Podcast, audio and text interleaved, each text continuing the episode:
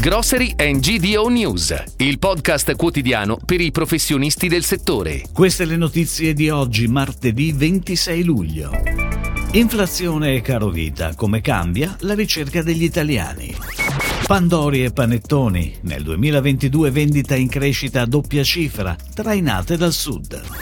Discount vince nella sfida della gestione del conto economico. Svolta sulla guerra del grano, Kiev e Mosca firmano l'accordo. PRG Retail Group acquisisce Toys R Us Iberia.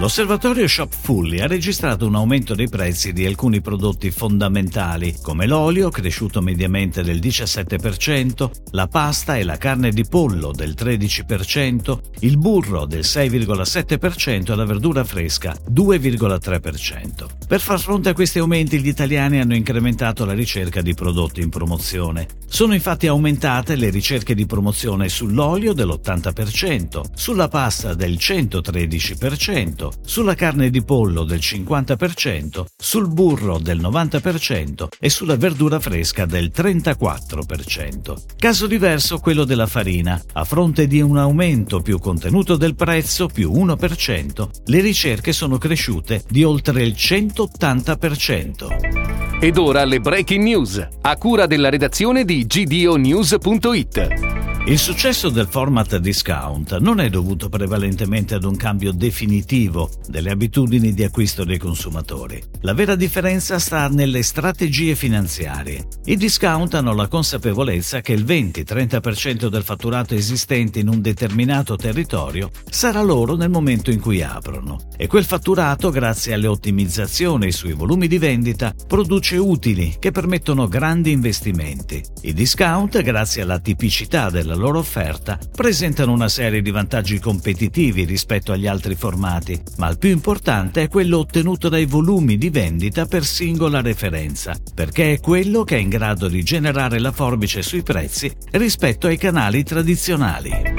Ad Istanbul è stata sottoscritta l'intesa chiave per sbloccare l'invio del grano dai porti ucraini. Ucraina e Russia firmano un accordo con la Turchia e l'ONU. È prevista la creazione di corridoi sicuri da Odessa e altri due porti sotto controllo ucraino. Non sono invece previste scorte militari per le navi che porteranno il grano. L'accordo contribuirà a consegnare almeno 25 milioni di tonnellate di frumento ai mercati globali. Intanto i prezzi tornano ai livelli di prima della guerra.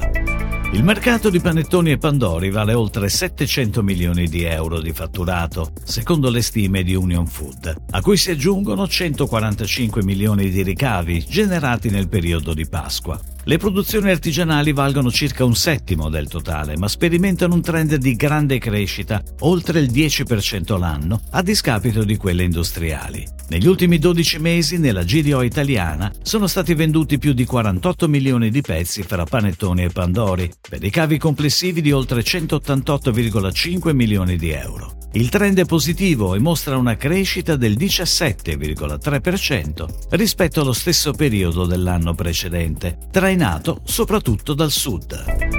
PRG Retail Group annuncia l'acquisizione degli asset della società Toys R Us Iberia per il tramite delle sue controllate in Spagna e in Portogallo, mettendo così in sicurezza la continuità dello storico marchio di proprietà di WHP Global. La società iberica controlla 46 negozi, di cui 35 dislocati in Spagna e 11 in Portogallo, i siti di e-commerce, il polo logistico, le sedi di Madrid e Lisbona, con un organico complessivo di circa 800 persone. Si chiude così la puntata odierna di Grocery and GDO News, il podcast quotidiano per i professionisti del settore. Per tutti gli approfondimenti vai su gdonews.it.